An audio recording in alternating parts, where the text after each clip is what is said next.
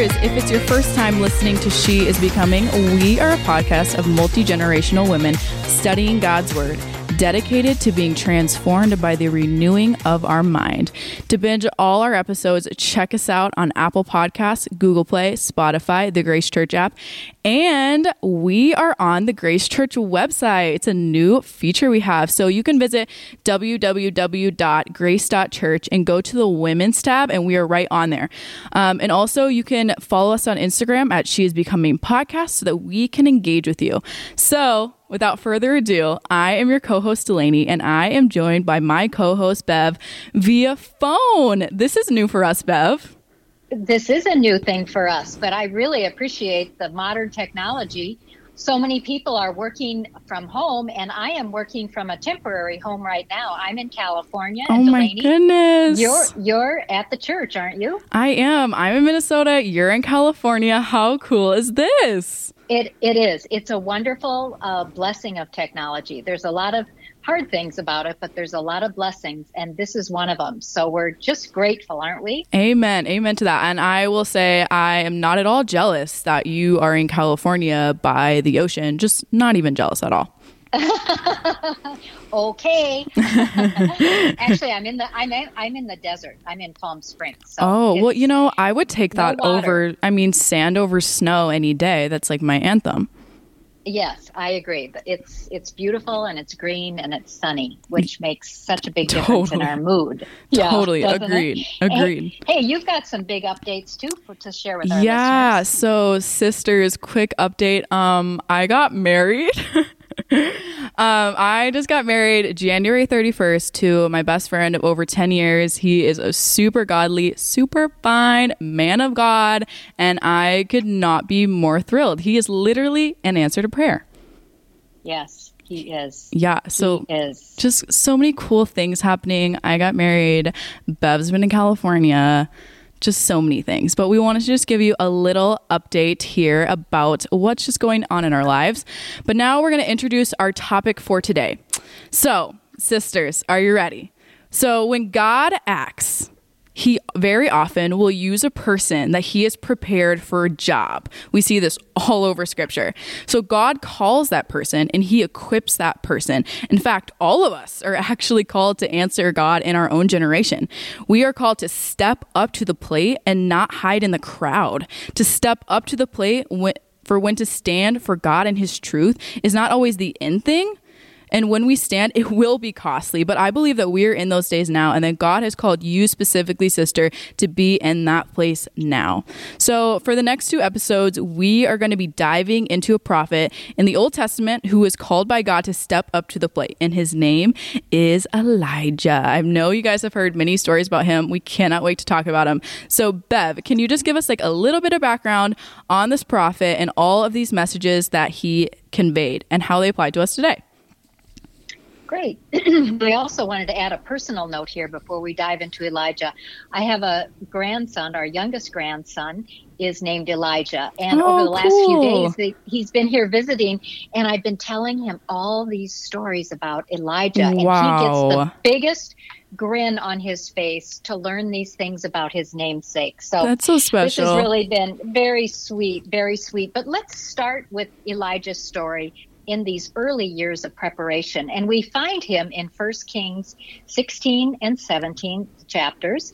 And um, we need to put him into context, into his day, because it's never the right thing to just take something out of the context in Scripture. We always want to. Co- put it in the context and in the days Amen. that they're living in. So, before we start here, we're going to remember that at this time of Elijah, the nation of Israel had been divided into two nations. And it had, had been going on for some 200 years. So this was a well established divide in the nation. The northern kingdom was called Israel, and the southern kingdom, Judah. Each of them had separate monarchs or separate kings. The northern kingdom of Israel had a total of 19 monarchs who all did evil in the Lord's eyes. Wow. Scripture says it again and again. It's very sobering. Then we have the southern kingdom of Judah, and there were 17 kings there, and among them, eight followed the Lord. So just a little under half in that area. Elijah was a prophet to the north, to Israel. What a tough assignment. Yeah. Israel had forsaken God for many years, but God is going to step in now and say, enough. And he's going to do it through his prophet Elijah. It would certainly take a very unique person, wouldn't it, Delaney, to walk into this kind of situation. Yeah. At the time, King Ahab and his infamous wife Mhm. Jezebel were reigning in Israel and had adopted Jezebel's god, Baal, and Baal's mother, Asherah. Out of nowhere appears Elijah, the Tishbite from Tishbe, and he appears before them. This no one, this from a no place. Um, Elijah shows himself to be a fiery individual with no reputation, no position to lose because he really had none. Elijah was God's unwelcome prophet and voice in a very godless generation. Wow. His first message in the Bible that is mentioned is when Elijah very simply shares these words with the king and Jezebel As the Lord God of Israel lives, whom I serve, there will be neither dew or rain in the next few years except at my word. Now, after that announcement, Elijah just disappears from the king's presence. Um, he's commanded by God to go to Kerith Ravine, east of the Jordan River, which is in the middle of nowhere. And he is going, God says, uh, Elijah, I'm going to command the ravens to feed you. They're going to bring you bread and meat in the morning and in the evening. And then you're to drink your water from the brook. Can you imagine this plan? Yeah, that's and wild. he went. that's that's the thing. He went, yeah. uh, wow. knowing there was going to be famine in the land, and yet his trust in the Lord was so absolute. Um, next, and pretty soon the the brook does dry up because no rain, no rain, day after day, week after week, month after month. And remember, it's going to be a three year period of drought. So for much of the time, uh, Elijah is here getting fed by these birds. Then he's told after the it dries up, the brook dries up, he's to go to a, a widow in Zarephath, uh, where a, this widow widow, excuse me, would feed him um, for the rest of the famine that was going on. And he he goes there and he meets this woman and he asks her for just a, a bite of food and some water. And the widow says to him, honestly, this is, I was going to go home and make our last meal. This is all I have left. And then my son and I were going to die. But in faith, she does go get Elijah the last bit of food and gives him water. And she sees that her flour and her jug of oil never ran out till the famine was over. Wow. Also, when Elijah was staying with her, she had a family crisis. Her son, her only son, so this would have been her her future, Right. died. Yeah. And he, he his death, she was she came down and she was very upset with the man of God, as she called him, Elijah. And Elijah just goes to the Lord and just pleads for this boy's life. And um, after much prayer, the boy's life returns to him, and he's able to hand him back to his mother. Wow, that's powerful. So Elijah, isn't that powerful? Yeah. He, he was um, so all in and such uh, he believed in the power of God like few others. right. Uh, Elijah was pre- really prepared through these three years of hardship that God will provide and that he uses unlikely methods to accomplish his purposes. So these would have just been seared into his soul. This was a time of building trust. Elijah also learned what it was to be put on hold by God. Can you imagine? So you finally get started in this call on God. Boom, he gives one sentence message to the king and then disappears from the scene for three yeah. years. Yeah. Wow. But this solitude and the silence would have been essential to his training. So, what, what can we take away from these early days of Elijah? What questions maybe do we need to ask ourselves? Are there lessons here for us? First of all, are we willing to stand up for God in godless places? You know, we always hope it's somebody else that God wants to speak up. If, if it's a certain crowd of friends or a certain place at work, we always think it must be that someone else. Like I tell the grandchildren, "Oh, you mean someone else Yeah. is going to do that?" Yeah. Right? We we even think that way as an adult. Yeah. And secondly, are we willing to call out sin? Or do we just go along with the crowd? Yeah, that's a word. I mean, I mean, think about that too. That Elijah's saying this then, and like, how much does that apply to us right now? It does. It does. And then also, are we seeing our own solitude? And we've had a lot of solitude with this virus. Um, do we see our own neediness? Both those things, solitude, neediness, maybe feeling like we've been put on a shelf, it really is an opportunity to learn to trust God to provide. Amen. And that's a hard one. Yeah. That's a hard one. So, anyway, Delaney, God has prepared his servant now uh, for such a day as his. But what happens next? What really is the climax of this prophet's um, responsibilities? Yeah. So thank you for sharing that. I love that, that Elijah depended are really dependent on God and he was fed by birds and we, you know, for food. And we still have to depend on God um, every day for that daily bread, even if we're not getting it through birds, which would be really cool. But, anyways, yeah. yeah so we're going to talk a little bit about this really cool confrontation that Elijah has. And we're going to be mainly in First Kings 18. And just as Bev, you know, you explained, like Ahab was the king of Syria, he was married to Jezebel. Like they are known in the Bible for their cruelty. They have, they're flagrant idolaters. They they're they rid- they're ridiculers of God. Like it's they're infamous. And so yeah, there's a severe famine in Samaria, and God commands Elijah to visit Ahab, and Ahab kind of blames Elijah, like when they see each other, and he's like, "Is this you, the cause of disaster to Israel?" Some versions call say like, "Is this you, the troubler of Israel?" And Elijah yeah. responds to Ahab by telling him that it's actually him and his family's disobedience to God and idol worship that has brought this famine. So Samaria's consequence for their disobedience was drought. And is that like not a word for us like today? Yes, it is. Like how the blame game. Yes. We, we want to blame others. We never think we're the guilty one. We never know, think that. Totally. Back to the Garden of Eden again, right? Yes. Know, it was Eve's fault. No, it was the serpent's fault. yeah, it's so true. And like also like how often has continual intentional disobedience like brought a drought in your relationship with the Lord? like just like yeah. the people of Samaria, like we worship other gods, you know, we we have other idols in our life which cause a rift in our relationship with God. Even though Jesus promises, but whoever drinks of the water and I will give him will never thirst, but the water that I will give him will become in him a well of water springing to a an, springing to eternal life. So Samaria needed water, and so do we. And Jesus like offers, you know, the living water. But anyways, I digress. That could be a whole other episode. Um, so Elijah tells Ahab. Um, to gather 450 prophets of Baal and 400 prophets of Asherah to go to Mount Carmel. And also, like, the people of God are going with them to Mount Carmel. So Elijah confronts the people of God and he's asked them, like, who are you going to serve? If it's God, then follow him.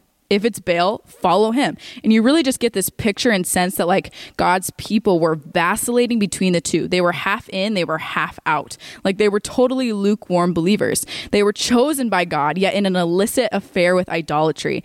But our God is a jealous God. Our Yahweh he sure is. Y- facts. Our God our Yahweh, like he is an all consuming fire and his presence demands an internal response. Like you cannot respond tepidly to him. He is the ruler of your heart or he's not. It's that simple. So the people of God, they don't answer. Maybe it's out of fear, shame, unbelief. We don't really know, but it's definitely lacking any sort of repentance or humility. So Elijah says, I am the only prophet of God, and there are 450 prophets of Baal. So let's put our gods to the test to see who the real God is. And they have two oxen, and they cut it up and they place it on the wood. So this is like an altar situation, um, but they don't put any fire on anything yet. And Elijah says, You call on your God, and I'll call on the Lord, and the God who brings the fire is God. So the prophets of Baal are probably like, yes, I really like my odds. Like they've got every advantage awarded to them, yet they don't take the Almighty God into account. And this response from the prophet of Baal kind of makes me laugh because they're just like, this is a good idea. And I'm like, I'm just like, you guys don't know what's about to happen. yeah, but it's yeah. it's kind of funny. But the prophets of Baal first, they prepare the ox, but they don't put any fire under it They call upon the name of Baal from morning till noon, it says, multiple hours saying, Oh, Baal, answer us. No one answers. It says that they limped about the altar they had made and they butchered themselves and ritualistically mutilated, them, mutilated themselves for their God. And Elijah ridicules them. And this cracks me up because in 1 Kings 18:27, and Bev, you know what's coming. He says, I do. Call out with a loud voice. Since he is God, undoubtedly he is attending to business or is on the way or is on a journey. Perhaps he's asleep and will awaken. So, um, on that first little part, y'all can definitely be filling in the blanks. But whoever tells Yes. you that the Bible is boring, like, you have to read them this story. Yes, that's for sure. 'cause this this story- is drama uh, at the tenth degree. yeah, the story is wild. So then they um, they started yelling and they're still cutting themselves, and this was custom um, to get their God's attention. So they're trying to get Baal's attention. And in verse 28 of um, 1 Kings 18, it actually says that blood gushed out of them. So this is, Stop a minute. This is something. I mean, yeah, do we have to do all this to get God's attention? Right? He just says, "Pray, talk to me, talk to me." right. And the fact You that, like, You don't need to flagellate yourself in order to Yeah. get my attention. I'm listening. I'm always there for you. I'll Right. never leave you alone. What a contrast. Right. And what kind of God would like ask that of his people? Like to butcher yourself so that you can talk well, to me? Satan. Satan is a murderer from the beginning. Yeah, you know, I this agree is with what you. he causes people to do. Yeah, one hundred percent, one hundred percent. It's what what was happening was evil. Um, so Yeah. they continued like this until evening, um, but there was no voice. No one answered. The Bible says that literally no one paid attention. But of course, we know that a man-made God cannot answer man's cries. So now it's Elijah's turn. After all the violence, all the hysterics, Elijah tells the people to come forward to him. He repaired the altar of the Lord that had been torn down. He took um, 12 stones, those represent the 12 tribes from the sons of Jacob, and he built an altar in the name of the Lord. And he made a trench around the altar. It was a deep trench, and he laid out the wood and the cut up ox and he placed it on the wood. And then he told the people to fill four large jars with water and pour it on the burnt offering. And he has them do this three more times with those four jars. So there's so much water that not only does it cover like the ox, the stones, the wood, it actually fills the trench that's around the altar too. So let's note, let's note too, the disparity between how the prophets of Baal approached their God and how Elijah approached the one true God. Like he doesn't scream, he doesn't act hysterical, he doesn't cut himself. Like he he goes before the Lord humbly, like he's trusting him, he's obedient, like he has nothing, he's nothing to fear. He knows that God has him, and he prays in 1 Kings 18, 36 and 37, Lord God of Abraham, Isaac and Israel, today let it be known that you are God in Israel, and that I am your servant, and that I have done these things at your word. Answer me, Lord, answer me, so that this people may know that you, Lord, are God, and that you have turned their heart back. And then it says that the fire of the Lord fell and consumed the burnt offerings and the wood and the stones and the dust. And I want you to listen to this next, the imagery on this next part. And it says that, and it licked up the water that was in the trench. So not only does the fire consume the ox, which is already wet, the wood that's wet, literally consumes stones, the dust in the hot. space, That's and hot, water, right? Mm-hmm. and water. Like, can we just take a second? Like, that's like, wow. Like, that's Yeah. only God. And it, it Can you re- imagine the people standing around how they would have Oh, my back goodness. and, and and and ran away in total fear Oh, to my- see this yeah. awesome sight and the heat alone of that kind of fire that would consume stone and water like that ha- you know is volcanic i would think Yeah, it would have been completely unbelievable. And all I have to say to that is for our God is a consuming fire. Like that is who he is. So hebrews 12 i love Hebrews 12. Let's go. So Baal's silence magnified the loudness of God. Yahweh is not a God to be mocked. He is a jealous God. And Elijah prayed for prayed for revival and the God answered with fire. So the people are falling to their faces and they're praising God. They say the Lord, he is God. The Lord, he is God. Like this is revival. Like, this is what God does. He turns the people's heart back to them, and He uses the story to do that. And so, the next part of the story is God's justice over sin and idolatry. So, Elijah commanded the people to seize the prophets of Baal, and all of them were slaughtered for their wickedness. So we know from this that God takes sin super seriously, and we know that God will not be mocked, for our God is a consuming fire. So as God said to Elijah at the beginning of 1 Kings 18, um, he sent rain. After revival in the hearts of the Israelites and after judgment had been served, there's this beautiful picture of God sending rain, and he, he answered their prayer. So Elijah had told Ahab to go eat and drink because it was raining, and Ahab listened. And um, Elijah goes up to the top of a mountain and he bends down to the earth and he puts his face between his knees. Okay, kind of weird. Stay with me. He tells his servant who was with him to look toward the sea. The servant looks and says, There's nothing. So Elijah has a servant do the seven more times, which I'm like, if I'm his servant, I'm being like, What are you doing? But, anyways, seven more times. And after the seventh time, he says that there is a cloud coming up from the sea. The servant says this. And Elijah tells Ahab to get on his chariot, which is that little like buggy thing that's attached attached to horses. And he says, don't let the rain stop you. Like, get on your chariot and go. And the sky darkens and the wind comes up and it's storming. So Ahab is on his chariot and there's a storm going and he's going to Jezreel. And then it says that the hand of the Lord was on Elijah and he belted his cloak around his waist and outran Ahab to Jezreel. No limping from Elijah he literally ran and outran Ahab all the way to Jezreel.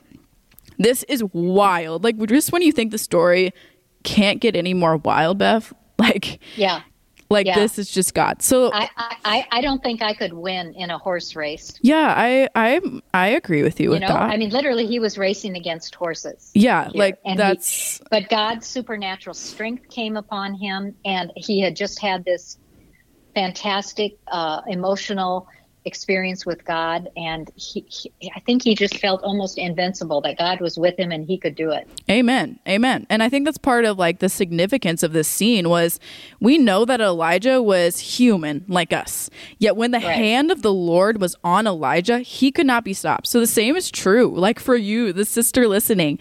When the hand of the Lord is on you, sister, there is no physical limitation, no earthly king or adversary that can stop you from obeying God. And that's just like a word for us today.